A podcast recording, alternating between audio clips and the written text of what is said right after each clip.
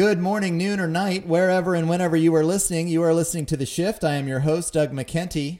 Uh, this is episode 19 of The Shift. It's being recorded on November 18th, 2017. If you like what you're listening to, please think about uh, helping us out on Patreon. Our Patreon page is patreon.com backslash The Shift. Uh, if you want to find out more information, go to my Facebook page at The Shift with Doug McKenty. Join the conversation on Twitter at D McKenty or check out my website for archives and other information at www.theshiftnow.com. My guest on the show today is Stephen Hummel, host of Wisdomicsblog.com and author of the book Money and Wisdom The Way Out, The Way Home.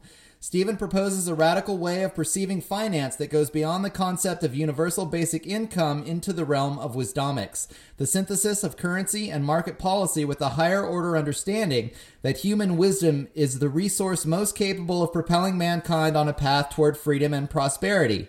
Based on modern monetary theory and an extension of C.H. Douglas's theory on social credit, Wisdomics invites us to transform our financial paradigm from the current debt based system of enforced scarcity to a system which mi- minimizes debt and provides abundance for all.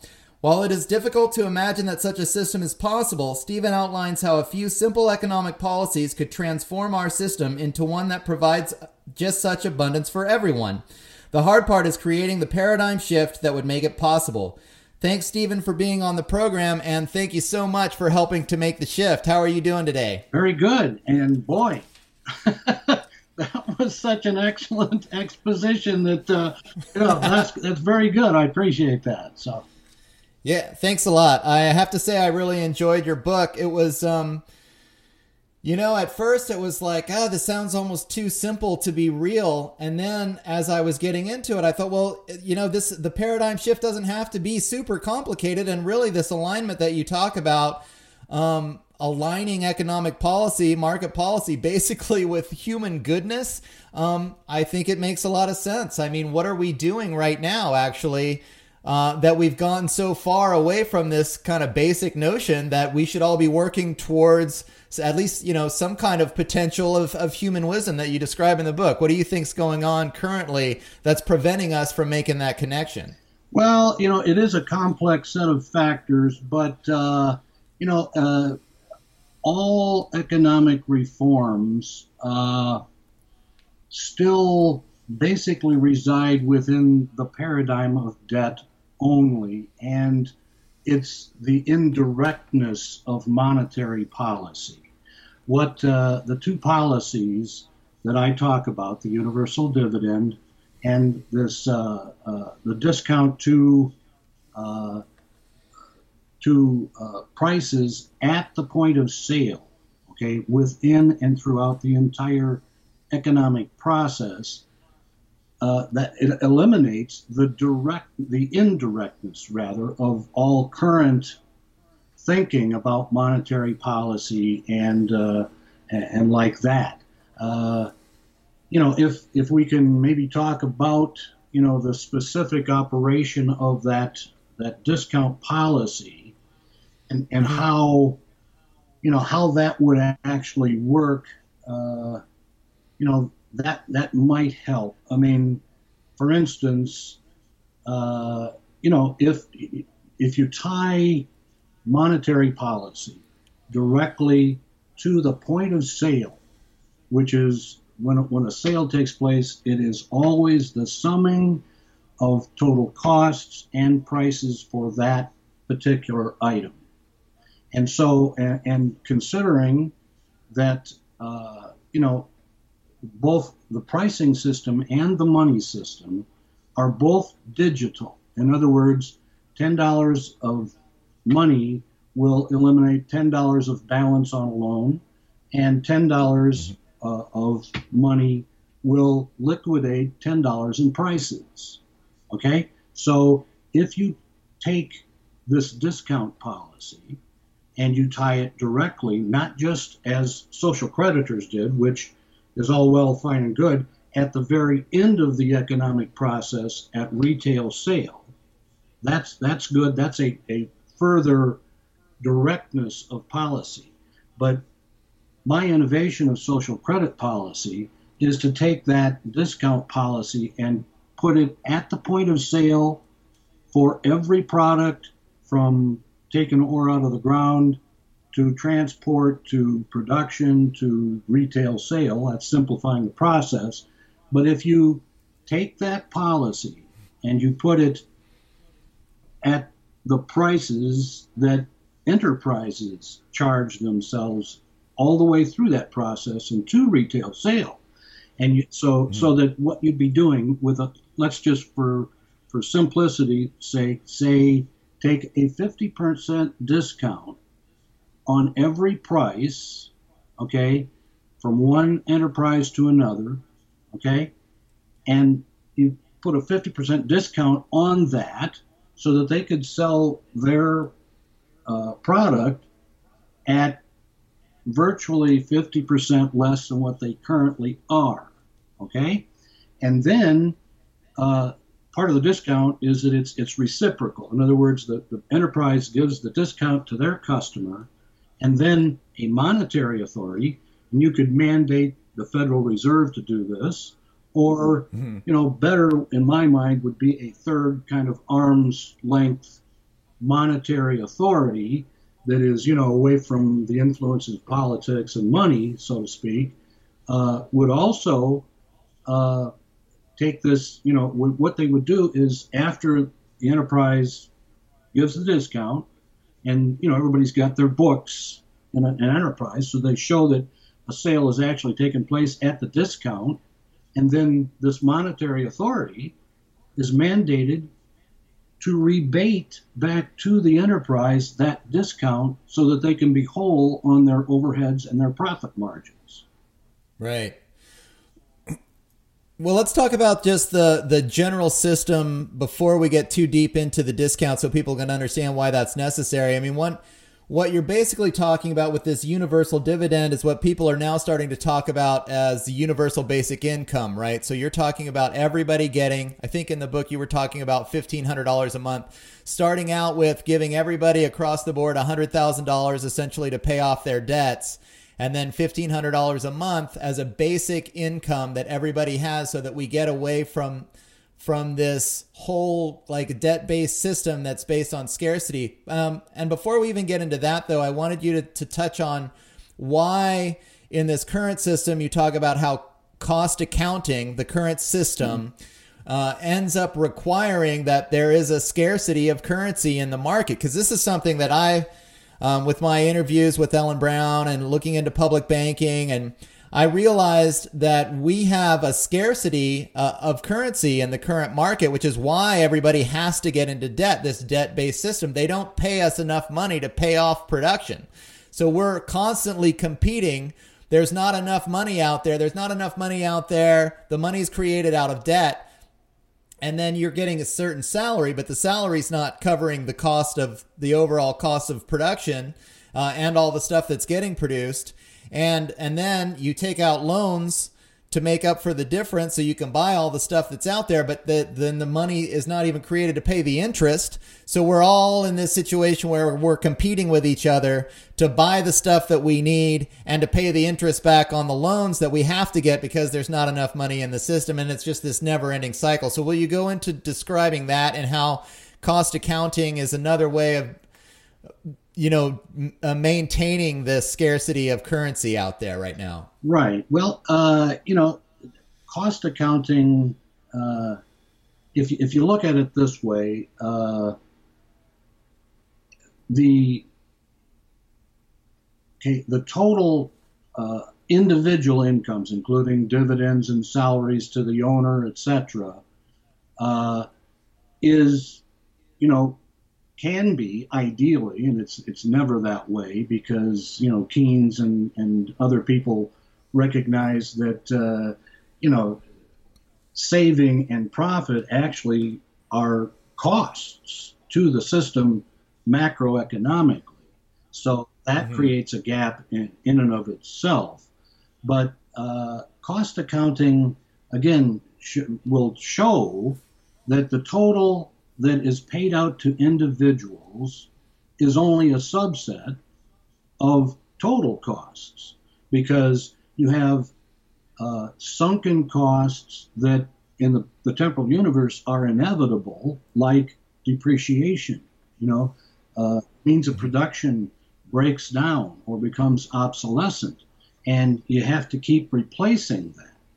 And uh, you know, the, some people say, "Oh, well, you know, you, you have depreciation allowances for businesses." Well, yes, you do, but uh, a depreciation allowance is not a forgiveness of costs. It's just a stay of execution of them because, you know, eventually, if you don't charge that extra for the depreciation costs, then when your bit or when your means of production breaks down or whatever, and you don't have the money to, you know, replace it, you're in big trouble. Right. So, you know, it's it's if you pay uh, very close attention again to the fact it, it goes back to uh, C.H. Douglas and social credit. If you're if you're aware of that, that yeah, please, uh, please describe that history to uh, my listeners here because that's something I didn't. I, I was even un, uh, I was unfamiliar with C. H. Douglas's work until you brought it up, and I looked into it. I thought, wow, because this is the the foundation of what's now called it's like it seems like this universal basic income idea just showed up last year in the last couple of years and people are starting to talk about it but it's actually been this movement that's been going on for uh, almost 100 years now. So give us some of that history please. Well yeah, so, uh, uh, ch douglas proposed uh, his social credit theory uh, back before world war ii uh, in fact shortly after world war one. And you know, he what he eventually posited was this what's called the A plus B theorem, which is that A, you know, will not pay for B, you know, in costs, uh, and uh, I mean it, it, that's essentially what you know his whole cost accounting and, and calculus calculations were. Uh, so uh, Douglas was a you know a contemporary of Keynes and uh, testified before uh, a lot of different Canadian and uh, British commissions during the, you know, uh, the Great Depression, and uh, you know, he again he was a contemporary of Keynes, and you know, Keynes was, you know, was Keynesianism, in my opinion, was, you know, it was definitely an improvement over uh, what you know what they had. It's, it was kind of the birth of macroeconomics itself. But uh, Keynes again did not go deep, deeply enough. Go as deep in his policies as uh, Douglas did. And mm-hmm. uh, there are a couple of quotes which I can't I can't give you now, but in uh, uh, Keynes's magnum opus, uh, that you know he essentially said the exact same that what uh, Douglas said. Okay, that you know you you can always pay something, but in paying it, you know the costs still exceed what you're paying, and so what it what it uh, compels, as you uh, kind of mentioned in the question, is that it compels continuous borrowing in order to keep the macro system functioning. But you know, if you borrow, continue borrowing enough, even at zero percent interest, you're still going to run into what we're facing now, which is again what uh, uh, Steve Keen talks about, which is debt deflation. In other words, if your income is a hundred or a thousand dollars and your debt service and food, etc., is fifteen hundred dollars a month, you know, you got trouble. Right. so, you know, uh, that's why you know an additional a, a, gift which is costless is the solution to that systemic problem because it doesn't add a cost and it provides you know uh, it fills the gap between right. increasingly been you know debt well, the other thing, um, and just to simplify this enough for everybody to kind of get it, is that what you're saying is that, you know, in terms of what companies pay out, if you just across the board look at what companies pay out in terms of wages, salaries, and dividends, and then you look at what they're producing, what they're paying out is not enough money to buy all the stuff that they're producing. So there's there's just not enough money in the system to be able to actually pay for all the stuff that's getting produced. Plus, as as you were talking about, plus then um, you know the overhead, the other costs of business besides just the wages and the salaries that are out there. So um, there's just basically not enough money out there to allow the economy to, to continue to grow without giving this huge chunk of debt service to the banking system right now. So you're proposing, and the idea behind this universal basic income to make up the difference and what you call the universal dividend is just to give people enough money to make up that difference every month. Not only does this give everybody you know, enough to get by, which is nice so that we don't have to worry about where we're going to go to eat or, you know, at least we can afford some food and a place to stay. Um, but then it frees up the economy um, so that, I, well, I mean, one of the things that you get into even is talking about money more as a vote. Instead of everybody scrambling around to try just to try to figure out how to make it, we have this system that's based on abundance where money is more like voting on what you think, how you think our society should go forward. You know, here's the technologies that we prefer. Um, getting away from this competitive model and starting to develop a, a, an abundant model, which can, well, go ahead. Go yeah, ahead. which, right, which uh, C.H. Douglas uh, referred to it as putting, uh, changing the power from, you know, the elite, the banking uh, uh, uh, business model and the corporate business model taking the power that they hold and with the dividend placing the choice in the many hands of individuals. In other words, the individuals have that voting with have that power with their money vote. That's exactly what he said. Yeah. I mean, that's just the whole thing here. I mean, you talk in your book a lot about, you know, the difference between slavery and freedom, basically. And the bankers have this system set up so that we're all working for them. I mean, this is a slave system. Um, and imagine what humanity would be like, you know, if it was liberated and we could actually make choices for ourselves and have an economy based on a, a free society. Precisely, yes. Uh, I mean, uh, you know, the experiment with Homo economicus is it's not only failing, it's very restrictive. You know, if if with abundance and leisure and a little guidance uh, from the helping professions, the clergy, and maybe business, uh, I mean, uh, government, uh, uh, public service announcements, you could make people and guide people to help them be more, uh, have, have their own self chosen goals as opposed to having so much of your time and energy taken up in economics and finding economic security. So, you know, what kind of a society could we have if you had the leisure time and the monetary resources to pursue those things, you know? In, mm-hmm. in, in my way of thinking, you know, it would be such, you know, the arts and uh, other things like that, other areas like that, a community, uh, uh, family time, things like that would be uh, greatly enhanced.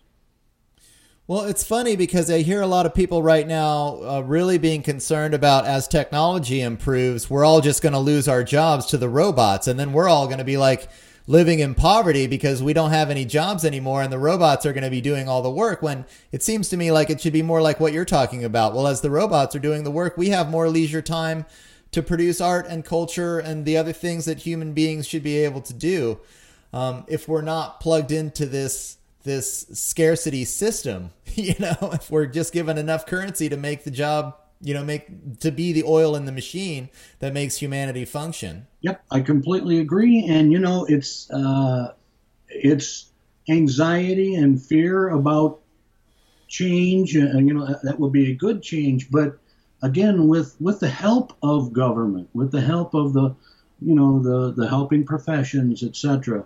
Uh, I'm sure you know that I mean in the first place, you know, 90% of us, uh, even under an austere system, manage to stay out of the slammer. You know, so yeah, yeah. You know, I mean, if you had a, a, an abundant system instead of an austere and onerous one, how much you know more good could come from that, you know, especially if steered in positive and constructive directions.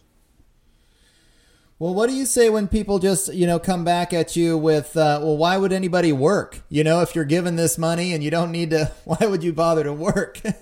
well, yeah, I mean, the, the, the, answer to that is, you know, number one, uh, with this kind of a system, there would things take place where we could uh,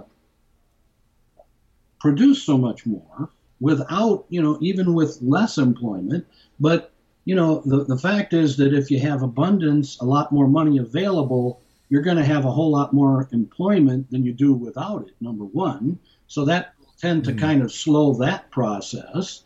And then, uh, you know, uh, I, I don't look, uh, there's nothing wrong with employment. I'm not against that, of course, either. Uh, but, you know, what if you had, you just decided to redefine the idea of full time work as 20 hours a week? You know, I mean, that way you right. immediately reduce the unemployment rate, uh, as deceptive as that actually is, uh, to half of what it is. And, you know, uh,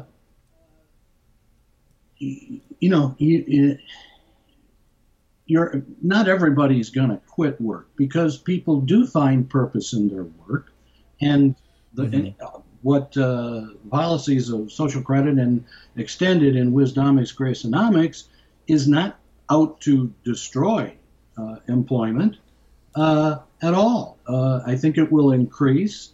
Uh, I just think that, you know, what, uh, you know, the effects of the policies will be so beneficial socially and psychologically that you know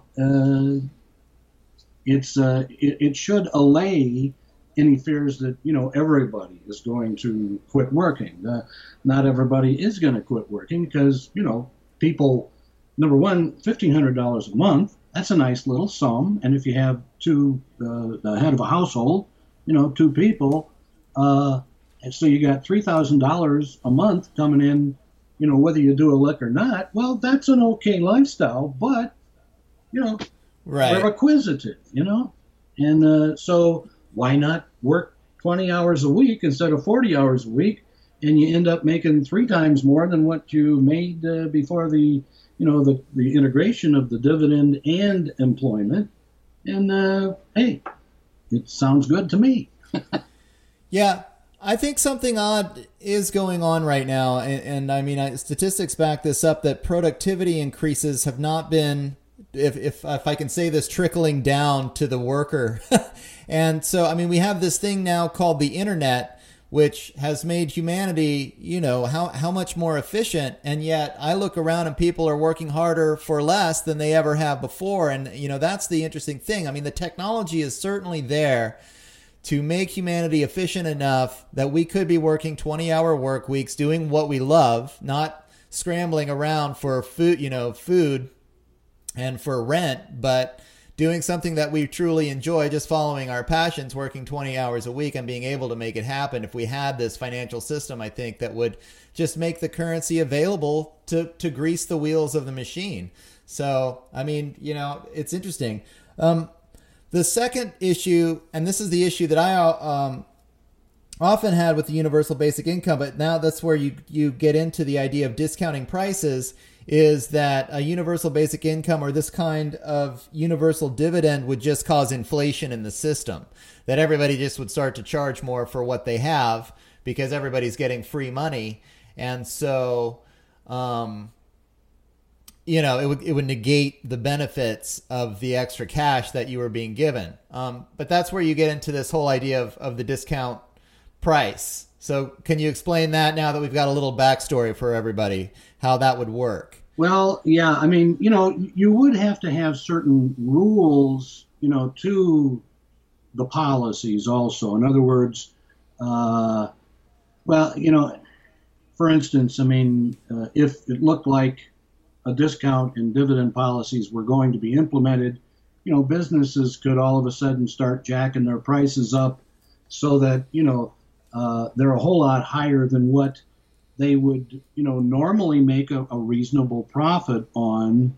And, you know, but what you could do is like say, okay, uh, you have to your prices have to begin at the point before you started, you know, jacking those prices up before in anticipation of this these two policies going into effect. That plus, mm-hmm. You know, I mean, there is enough competitiveness between businesses where you couldn't just, you know, individually jack your prices up a whole lot without having to worry about losing market share. And uh, that plus, you know, the thing that, that is, in my opinion, so good about the, the integration of both the, the dividend and the discount policy is that, you know, if you implemented a 50% discount on all those prices and on prices that individuals paid for consumer products at retail, you know, it, it's an offer to businesses and retail, the, the model of retail, that they really cannot refuse because if you don't, if you don't participate in the program honestly, then you don't you have to get your full price, but you can't discount your price down to the to half of what it was. Okay, so you're going to one of the reasons why you know uh, I said that we should again uh, the discount should go right directly to the point of sale throughout the, the economy is because if you only did it at retail sale, then you would leave open the possibility, without correction, of every business model before retail, which is the end of the economic process, jacking up their prices. And there would be no way for, to, to actually combat that uh, unless you gave them the discount also. And then again, they they really kind of have to participate in this, or else, you know, their competition is going to participate in it, and they're consequently going to be able to sell at 50% less than what you can because you don't get you don't give the discount, you don't get any rebate. Yeah, I mean, this system is still uh, compatible essentially with free market economics. It's just about bringing in enough currency to really it's like I, I i keep coming up with this metaphor of greasing the machine like there's just not enough grease in the machine to make it run as smoothly as it should be and so if you inject more grease into the machine then look at what we can have you know a whole system based on abundance and not based on scarcity. So the only people that really lose are the bankers you know? Yeah you know i mean but you know the, the truth is i mean uh, what let me look and see if i can find that one little example. Uh, well, you know, for instance, if uh, a home builder, you know, their normal price is two hundred thousand dollars for a home, but with the discount, they can offer it to the customer for one hundred thousand dollars. Okay, mm-hmm. All right, and then if you even included the banks in that discount program, and you know, they're willing to give you a loan, okay, normally for a thousand, but they're going to discount it to you for fifty thousand dollars, and yet they get fifty thousand dollars rebated back to them, so they they can still make a profit. It, it, you know you can actually include finance in this, but they have to participate mm-hmm. by the rules, of course, too. Uh, right. You know, so it's all good for the consumer, and eventually, again, uh, you're, what you're creating, as, as you said, is an actual money economy as opposed to an only debt economy. That's the paradigm.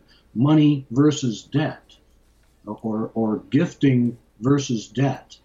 And if you create enough gifting in the economy and still control inflation with the, discount policy, what you do is you build up everybody's you know capabilities to save without inclu- without creating inflation so that the systemic and individual need to borrow that market is greatly reduced. Right. So you know it's it all kind of it all those two policies together those specific policies of a relatively abundant dividend and a, a discount to uh, at the point of retail, at the point of sale throughout the economy, are what will, you know, it'll it's it changes all of the complexity again of monetary policies carried out by central banks and governments, etc., and makes and simplifies it as you know an, ex, an, an exchange and uh, you know scare. I mean, it reduces costs and prices greatly, but it vastly increases the individual's abundant monetary stature. Right. Right. Well, so let's get into, I mean, because a lot of what you're talking about is what would happen then after we had uh, this kind of policy in place. I mean, what happens to humanity in a situation where they have abundance and they're not existing in scarcity? I mean, just the benefits to humanity in terms of mental health alone is pretty huge. Yeah. I mean, you can imagine there's going to be less mental health issues and then a lot less crime as well because people aren't going to be living in poverty or be living paycheck to paycheck or be so concerned about how they're going to make it through the next month or the next couple of months. Um, so that right there is a huge benefit. But then uh, you get into talking about what you call the monetary economic sapient synthesis theory, which is starting to you know, get humanity on the right track where we're starting to um, synthesize our innate capability of human wisdom with public policy and moving forward uh, on a on a better path. You know, instead of this path.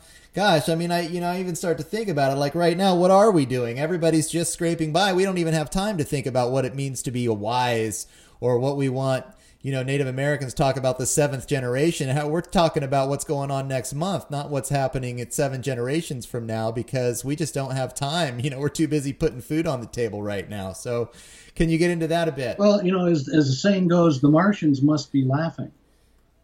Right. I mean, yeah, it's uh, that that uh, uh, M E S S T, I believe that was in the uh, the original book there.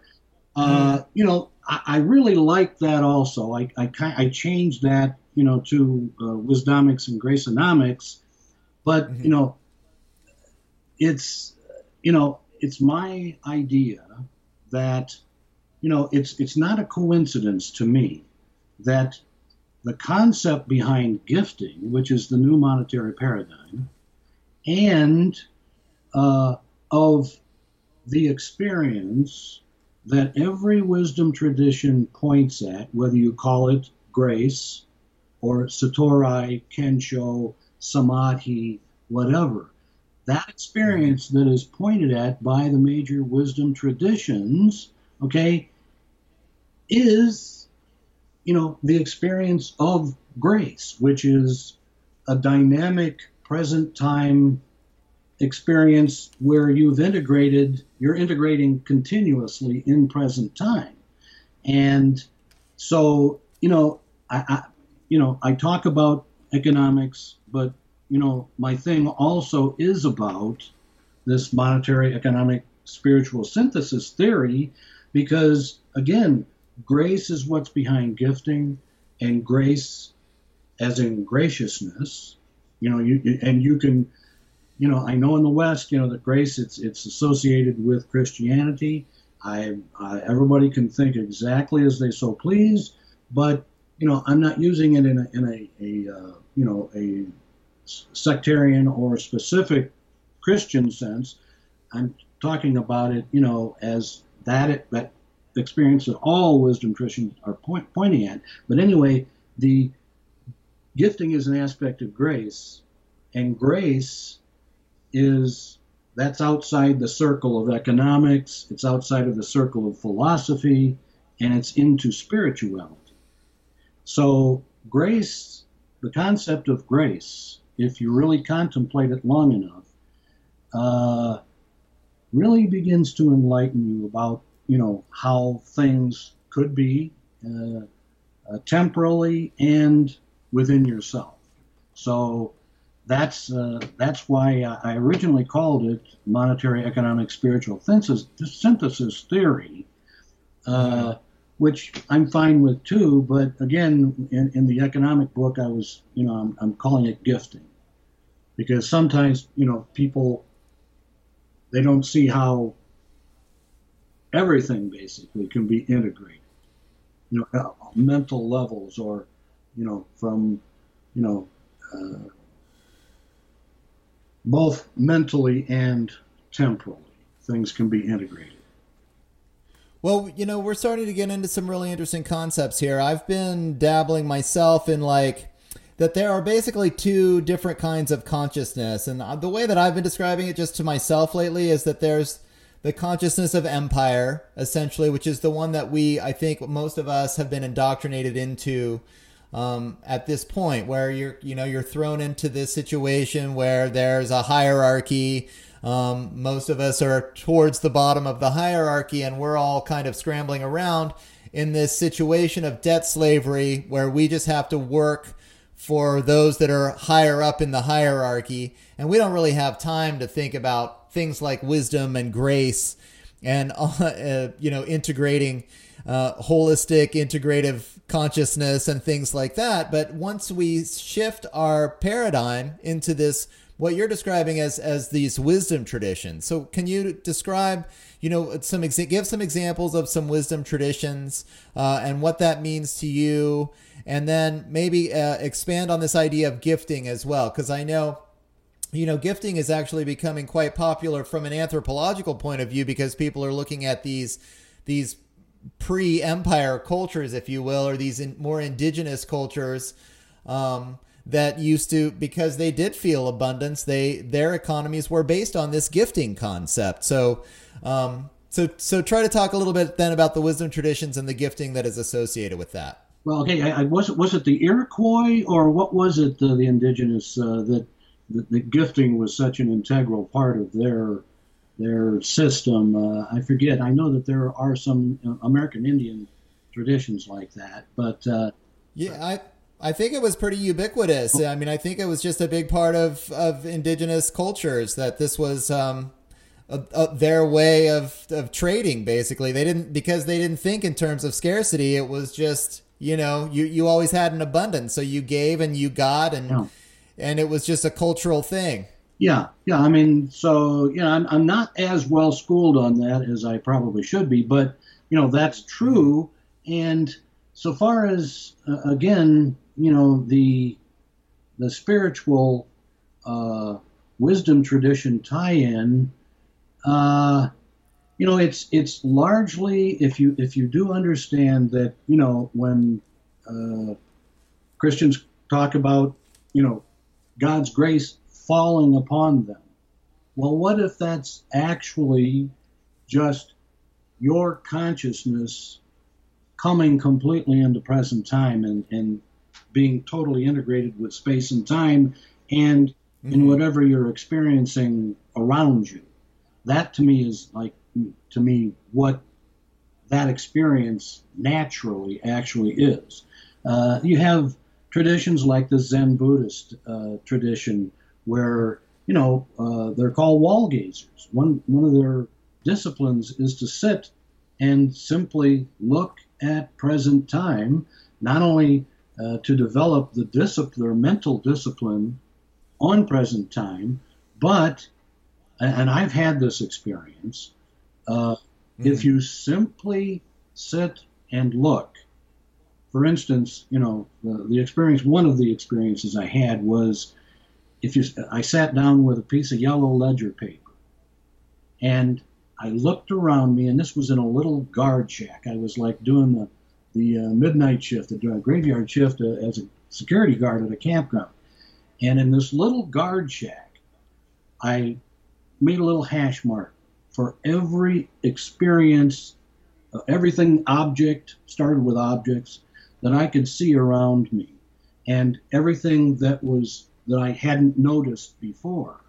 And you keep doing that, and you keep doing that no matter what idea or thought comes to your mind, you just keep focusing on separate things, and every time you do, you make a hash mark. Well, I got to like, uh, I forget the exact number, but I got to like 1,300 hash marks of right. specific different things around me that normally you're not consciously aware of. And also, what you become aware of is the space around you is more real. It's almost palpable. Okay? Mm-hmm. And you know, you don't see anything differently quantitatively than it is. In other words, you don't. You, I didn't see a dog with five legs that was green or something, but you see it more vividly. Right. And that's talked about in all the wisdom traditions that that is satori. You're, you know, wow, it's me and I'm here experiencing things right now. And wow, are they ever different than my normal walking right. around state of consciousness, you see? And uh, I mean, that's, uh, again, it, it's, you know, uh, it, it applies philosophically to economics, but it also applies experientially to the individual. And the, the, the concept behind economics is grace as in gifting, and the concept of spirituality is grace, the experience of mm. the hmm. present moment, and, and how you maintain that. Yeah, I mean, when our economic system is keeping us so stressed out all the time and so just functional, purely functional, uh, where we're working and we're basically working again for the, these people that are up farther up on the pyramid than we are, and we're spending all of our time struggling, um, then we don't have the time to really even experience that that the moment as it is around us, and we're too stressed out to even be able to appreciate what's going on around us. So just, I mean, in terms of the quality of life that we're given in the current economic system um, is just not nearly what it could be if we did have the spare time and the, that release from the anxiety that the rat race and the constant struggle is forcing all of us into. So, you know, what do you see as trying to synthesize this? this graceonomics into actual policy i mean how do how do we align like what is this synthesis between um, this kind of you know this potential for human wisdom and then the translation into actual monetary policy? Or does the monetary policy come first and then humanity just simply has the spare time to be able to pursue its own you know its own wisdom in that way? Yeah i think you know uh, the implementing the policies the economic policies and monetary policies would be a tremendous step towards enabling you know the, the further uh, uh, philosophical and, and, spiritual synthesis. Uh, you know, uh, what was I going to say? Uh, you know, and I, I think, you know, one of the things that we need to get to is we,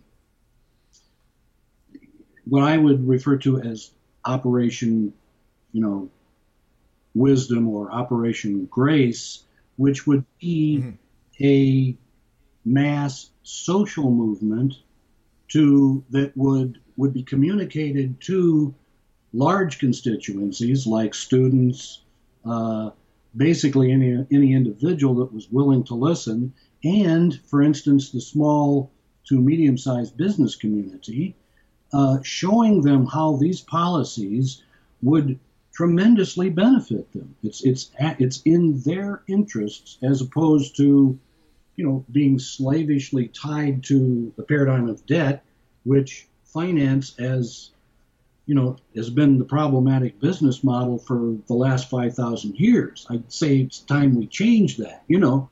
Right. And uh, you know if you could get a movement that would communicate the self-interest of small business uh, owners small to medium-sized business owners students others that these policies would would give them, then you know it, it's that's how Gandhi did it. That's how MLK did it with a social movement. And mm-hmm. hopefully, you know, you could herd the entire political apparatus towards realizing that you know, hey, you know, we better latch onto these policies and implement them, or you know, these large constituencies are going to throw you out of office. You know that. Right. So that. Yeah, I think Well, I think you talk about, um, and I, have heard this number being thrown out before, but it really only takes 10% of the population to be active in order to make these kinds of changes. Like it's, a, it's actually quite amazing that, that the active 10% of the population really determines the way things are going. I mean, unfortunately, the active 10% right now is, I think, uh, helping to create this system that seems like it's I mean, I just I'm looking at the current system right now, and it actually blows me away. It's it's like it's it's corruption. It's not even hi- hiding itself, really. I mean, it it's it's corruption right in front of your face, and then you ask it, you know, well, why are you acting so corrupt? And oh no, we're not corrupt. And oh, well, yeah, you. you know, it's like they're just pretending like they're not screwing everybody yeah. all the time. Yeah, it's well, you know, that's another thing that you know. I think if you look historically, that one of the signs that a paradigm change is necessary is that mm-hmm.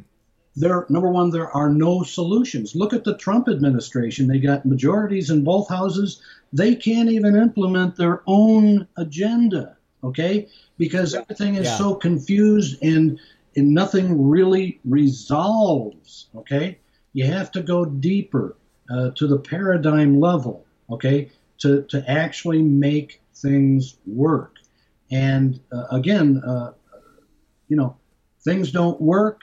Things, one thing can be construed as, you know, it's opposite. You see that in uh, the, the political thing going on now, which, you know, I'm, I am in no way, you know, uh, I'm, I'm completely against Trump simply because, you know, he's kind of the antithesis of, grace, uh, of graciousness. right.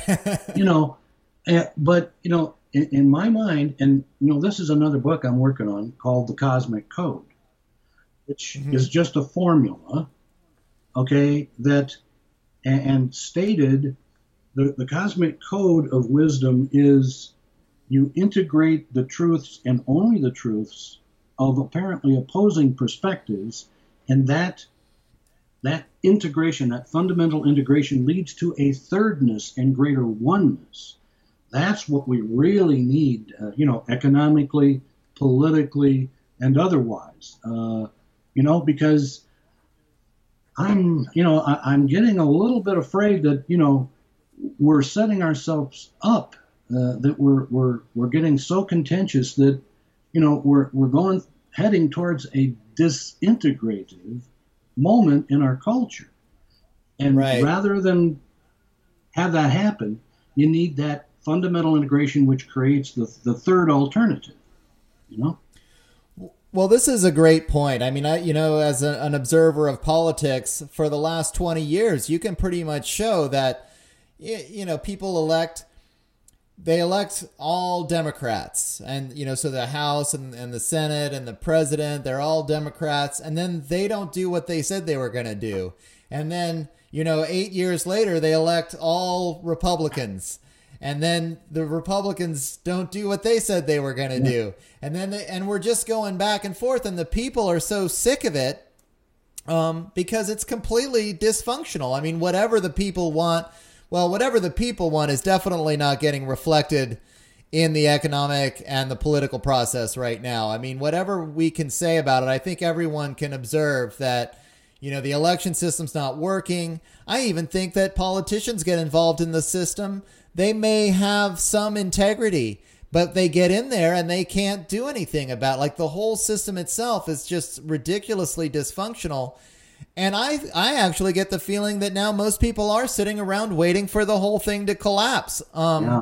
I mean, it's it's exactly what you're saying. It's we're we're we're obviously headed towards a disintegrative situation where we could be thrown back into the Stone Age if we're not careful. If we don't figure out how to synthesize these opposing viewpoints, like you're talking about. I mean, it's gosh, it, it is complicated though. I mean, there's um you talk about it a little bit in the book that I read that where there you know there's two points of view and everybody wants to fight about it all the time and it's so easy I think the system actually exploits this mm-hmm. this kind of natural tendency of human beings to want to get into this conflict mm-hmm. when the paradigm shift is when you can integrate the two and you can come up with a third perspective I mean this is what the yin yang is all about the tai chi symbol Uh, so some, you know, with some wisdom traditions, they understand this and they can move beyond this kind of uh, this kind of slave system where everybody's scurrying around in this rat race.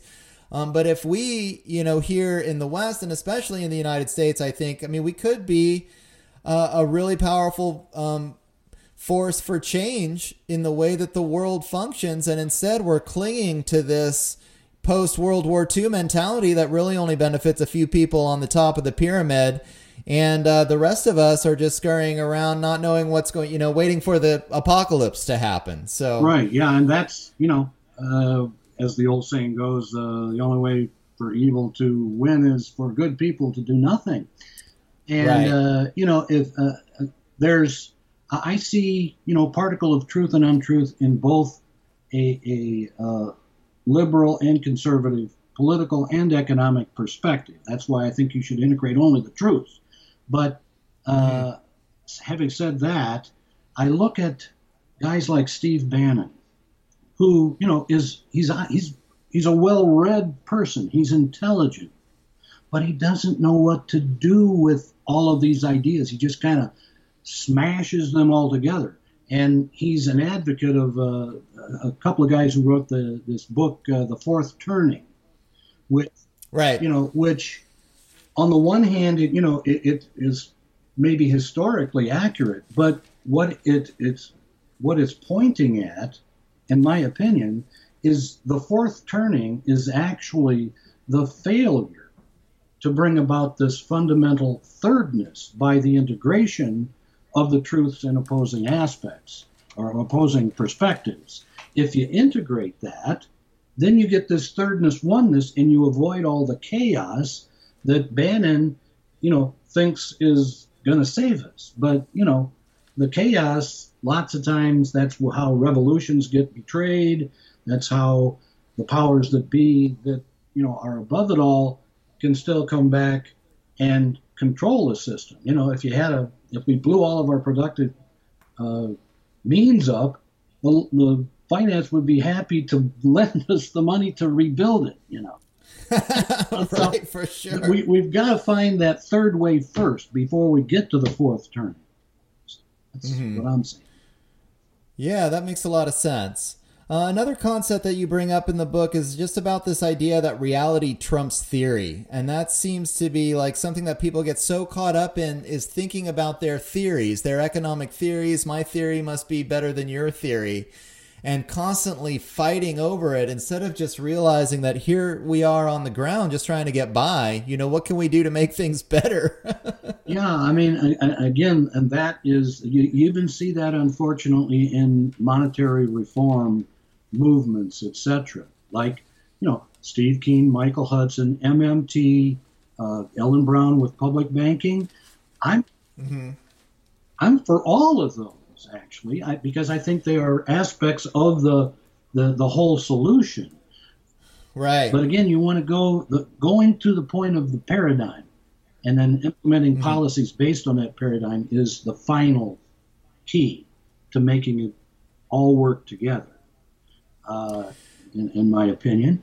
And uh, you know, uh, what was I going to say? Yeah, I, you know, I, I don't want to impugn anybody because right. I see you know, uh, but I, I just made a couple of posts on a an MMT blog, and where they, you know, they're into the job guarantee, which I don't have a problem with, but mm-hmm. they're anti uh, UBI or universal dividend. And all I say mm-hmm. is that why not integrate both of them? And when right. I do that, then you know you get a lot of flack from people saying, "Oh no, no, you, the you know universal dividend is a bunch of nonsense, blah blah blah blah blah. So you know, unfortunately, opinions and ego gets too involved. You know, uh, in right. monetary reform. You know, so well. You know, I've I've actually thought, and I was going to bring this up with you. My my ultimate solution is to just, uh, and I think maybe this is the paradigm shift, at least for me, is to break down this notion that there's got to be one financial system. I mean, why don't we have multiple currencies, multiple concepts competing against each other. I think that could fill this void. I mean, the idea that we all have to work in the dollar. I mean, we're handing the monopoly of the currency over to the Federal Reserve. and then they can exploit it for everything.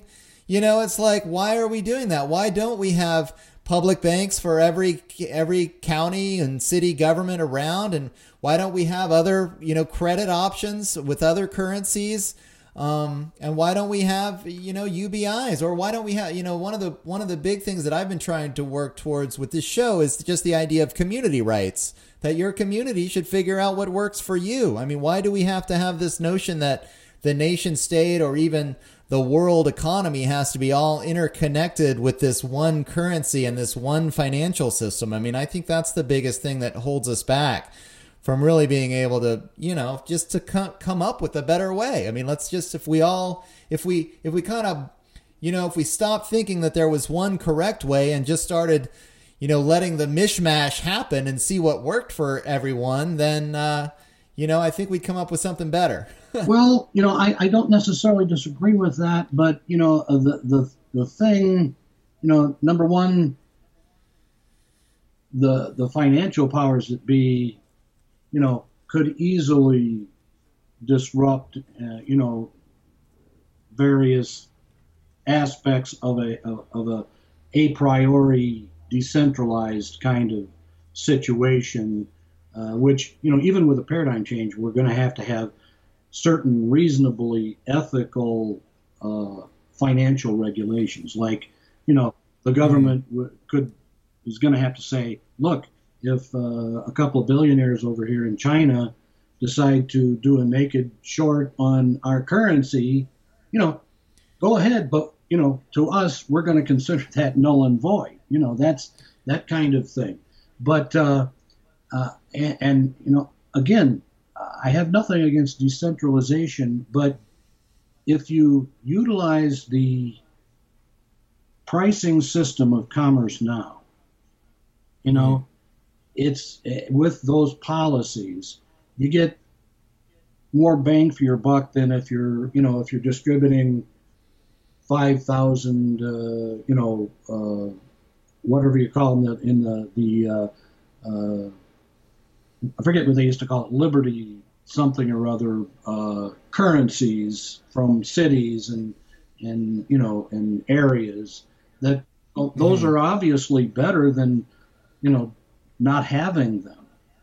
But again, if I think if you utilize the present system and tie it directly to pricing, the pricing system to the point of sale, that you get better cooperation from all of the enterprises that are participating, you know, and that, uh, you know, it, there's, you know, there, there is a, there are hierarchies in spirituality that, you know, for instance, you know, uh, you have, uh, from bottom up, you have data. Then you have, uh, oh, let me let me think here. You have data. You have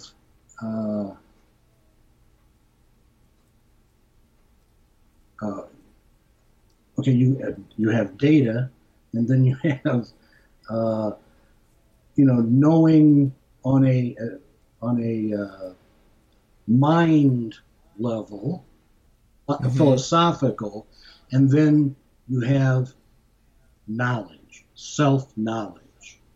So, right. and, and those are spiritual hierarchies of, they're like modes of experience.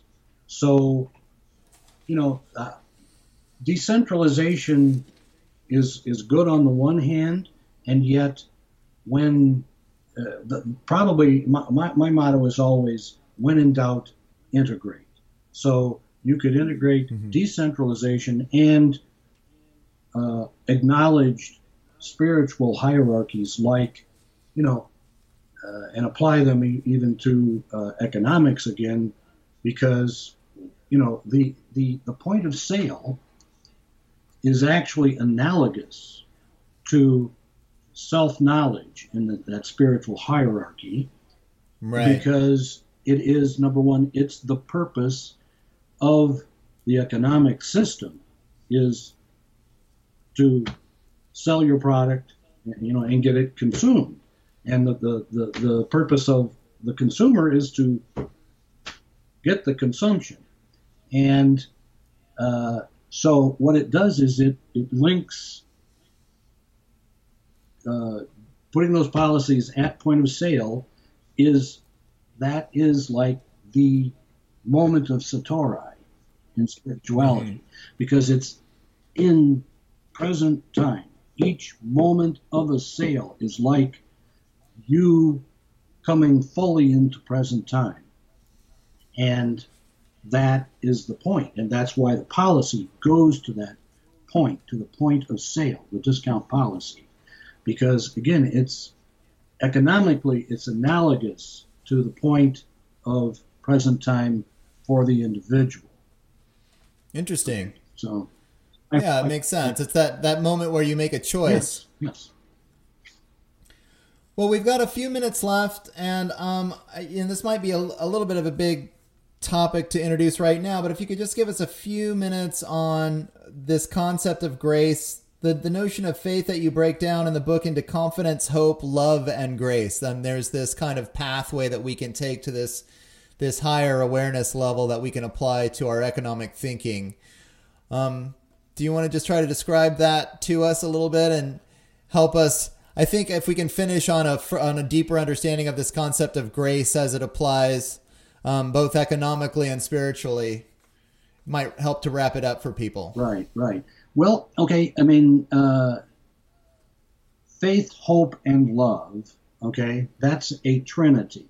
It's 3 mm-hmm. things, three experiences.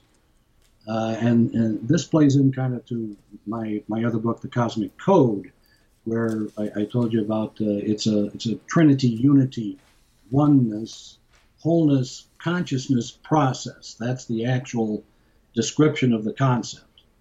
Uh, but you've got faith, hope, and love, and if you if you build, build faith as in confidence, that can, you know, faith can be transcendental or it can be simply psychological. Uh, mm. So if you have, if you combine confidence with confidence, you're going to produce more hope because, you know, if you're not confident, you're just, you you know, you don't have hope. Right. So it's again, it's a process of those three things faith, confidence, as in confidence, engenders hope. Hope engenders the future, so to speak. Okay, you're looking more into the future, or more in and or more into present time, and love, of course, is universally acknowledged as uh, you know the wisdom in every wisdom tradition is kind of the factor. And then, so faith, hope, and love integrated in that Trinity unity actually results in grace, which to me, the definition of grace is this it's a verb.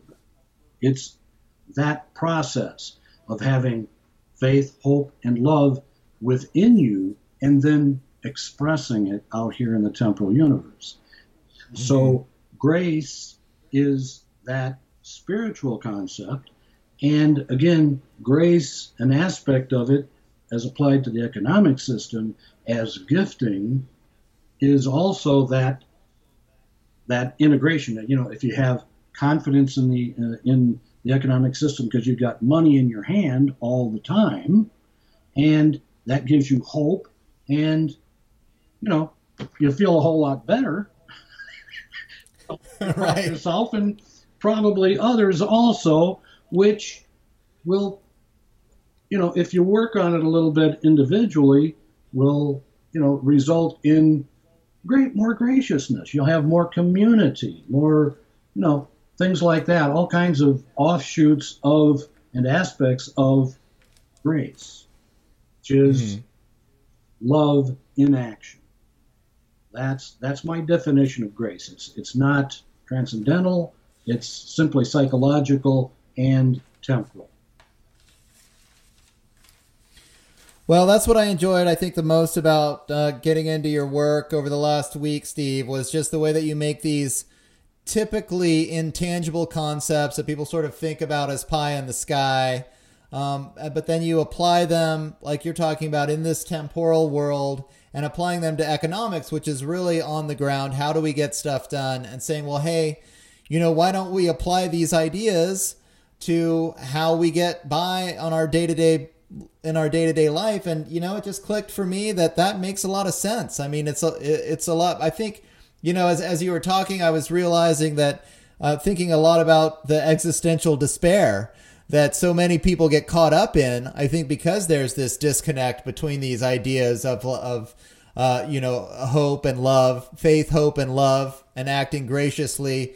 Uh, that's not what people are doing when they're thinking about economics these days. They're thinking of because of the scarcity, because of the debt slavery, they're in a constant state of of competition um, and anxiety about where their next meal is going to come from uh, if they're not, you know, towards the top of the hierarchy, and uh, and so you know it tends to make people uh, disassociate from these positive feelings and uh, kind of exist in a situation where they're just they've just kind of lost lost that connection. And they are really feeling you know like what is the point of it all? Oh i have to get up i have to go to work i have to pay my bills and i'm going to be doing this every day until the day that I die. And there's, I mean, there's no hope, right? Yeah, it's, it's onerous, you know, and you know, yeah. unfortunately, you know, uh, I have, I am four square for science, but as I say, science, like food, you know, is wonderful, beautiful, necessary, but it resides entirely within the digestive tract of wisdom. Mm-hmm. You know, I'm yeah for it, sure. I mean, science is it's it's virtually co-equal with wisdom. It's it's just that science tends to uh, emphasize fragmentation of truth, while wisdom combines it and integrates. Yeah, if you can't integrate it all back together, then what's the point, right? right. You know, and and as you pointed out, you know, uh, science, you know, I don't think consciously even has, you know, not not negated, but you know, it's there's a bias in a, in a lot of scientific thinking against religion, which is kind of on the one hand is probably correct, but what they need to do is integrate with spirituality. Yeah, I, I agree 100%. Yeah. So, and and again, the uh, the paradigm is the deepest part, okay, component of any solution to a problem, and I think that uh, that concept of of uh, uh the concept behind the paradigm of economics is grace, and it applies to economics and to spirituality. And there's no need to have an unnecessary, uh, you know, bifurcation of those two factors economics and spirituality. Well, that's great, Steve. I really enjoy getting into your work, and I appreciate the conversation. Um, we're getting we're a little bit over an hour now, so we probably probably could go on talking all afternoon, but I think we should we should cut it off there. But um, do you want to tell people, you know, what you're working on now and where people can go, what your website is, where people can go to find out more information, and maybe take a look at some of your work? Well, yeah, there is the, my wisdomicsblog.com. You can go there and see, you know, for the last couple of years I've been posting there. Uh, you know, I don't, uh, unfortunately, uh, I don't have, uh, I'm, I'm, working on the Wisdomics Graceonomics book, and I'm simultaneously working on the Cosmic Code book. Uh, so, you know, uh, hopefully looking forward to you know, uh, I'll probably end up self-publishing it and maybe getting a, you know, a, uh, a website for both of those. Uh, I'm also, you know, interested in uh, doing, you know, speaking to students, small uh, to medium-sized business community, etc., about these economic policies, and uh, hopefully, you know, that picks up. I don't have a you know any place else to go for anybody to go if they're interested. But uh, you know, once I do, maybe I'll, I'll get a website about, you know, creating this, you know, mass movement, social movement to help herd the, you know, the political apparatus towards these policies. So stay tuned, I guess. Yeah, well, that sounds great, and I'll make sure and uh, put in the sto- in the show notes uh, how people can get in touch with you, at least at wisdomicsblog.com. Mm-hmm. Um, and I appreciate you coming on. I mean, I think that anything that we can do to continue this conversation, just to open people's minds to the possibilities that are out there, uh, especially when it comes to finance and economics, um, it's amazing how much human potential is held back by the current system right now. And I think the more that we can start to think outside the box, then the more that we have this potential into the future to not disintegrate but become more integrative as you've described uh, as we continue to try to make this paradigm shift happen. So i really appreciate your work. And i just want to take a couple of minutes here at the end to remind everyone you've been listening to the shift. My name is doug mckenty. I'm happy to be your host. If you like what you're listening to please think about supporting us on patreon. Um, becoming a patron. That's patreon.com backslash the shift if you want to find out more information, check out my Facebook page at The Shift with Doug McKenty. Uh, contact me on Twitter to join the conversation at D McKenty or check out my website. Uh, and you can fill out the contact form there too if you want to get in touch with me at www.theshiftnow.com. All right. Thank you so much, Steve, for being on the program. Steve Hummel at uh, wisdomicsblog.com. And I really appreciate the conversation. Have a great day. Thanks. I really appreciate it too. All right. Take care, Steve. Have a good one.